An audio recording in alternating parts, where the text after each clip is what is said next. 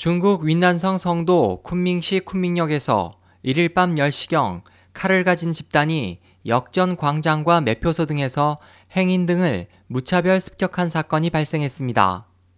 2일 오전 6시 현재 32명이 사망했고 130명 이상이 부상했습니다. 현지 경찰은 쿤밍역에서 150m 반경 이내 간선도로를 봉쇄하고 검문을 실시하고 있습니다. 인터넷에는 지면에 대량의 혈흔이 흐르는 사진이 게재됐고 목격자는 사건 당시의 상황을 매우 무서웠다고 말했습니다.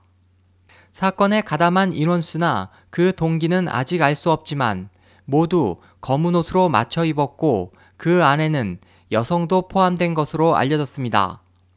보도에 따르면 사건 가담자 4명이 경찰에 사살됐고 1명이 부상했으며 이 부상자는 여성입니다. 한편 현재 중공 정부는 통지를 통해 쿤밍 사건은 권위 부문의 소식에 의해서만 보도할 수 있다고 발표했습니다.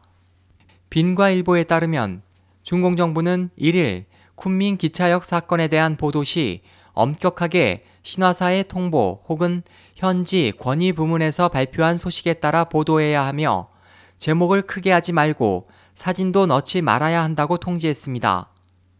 중국의 통신과 왕이 등 포털 사이트도 새벽에 관련 뉴스 업데이트를 중지했습니다. SOH 희망지성 국제방송 홍승일이었습니다.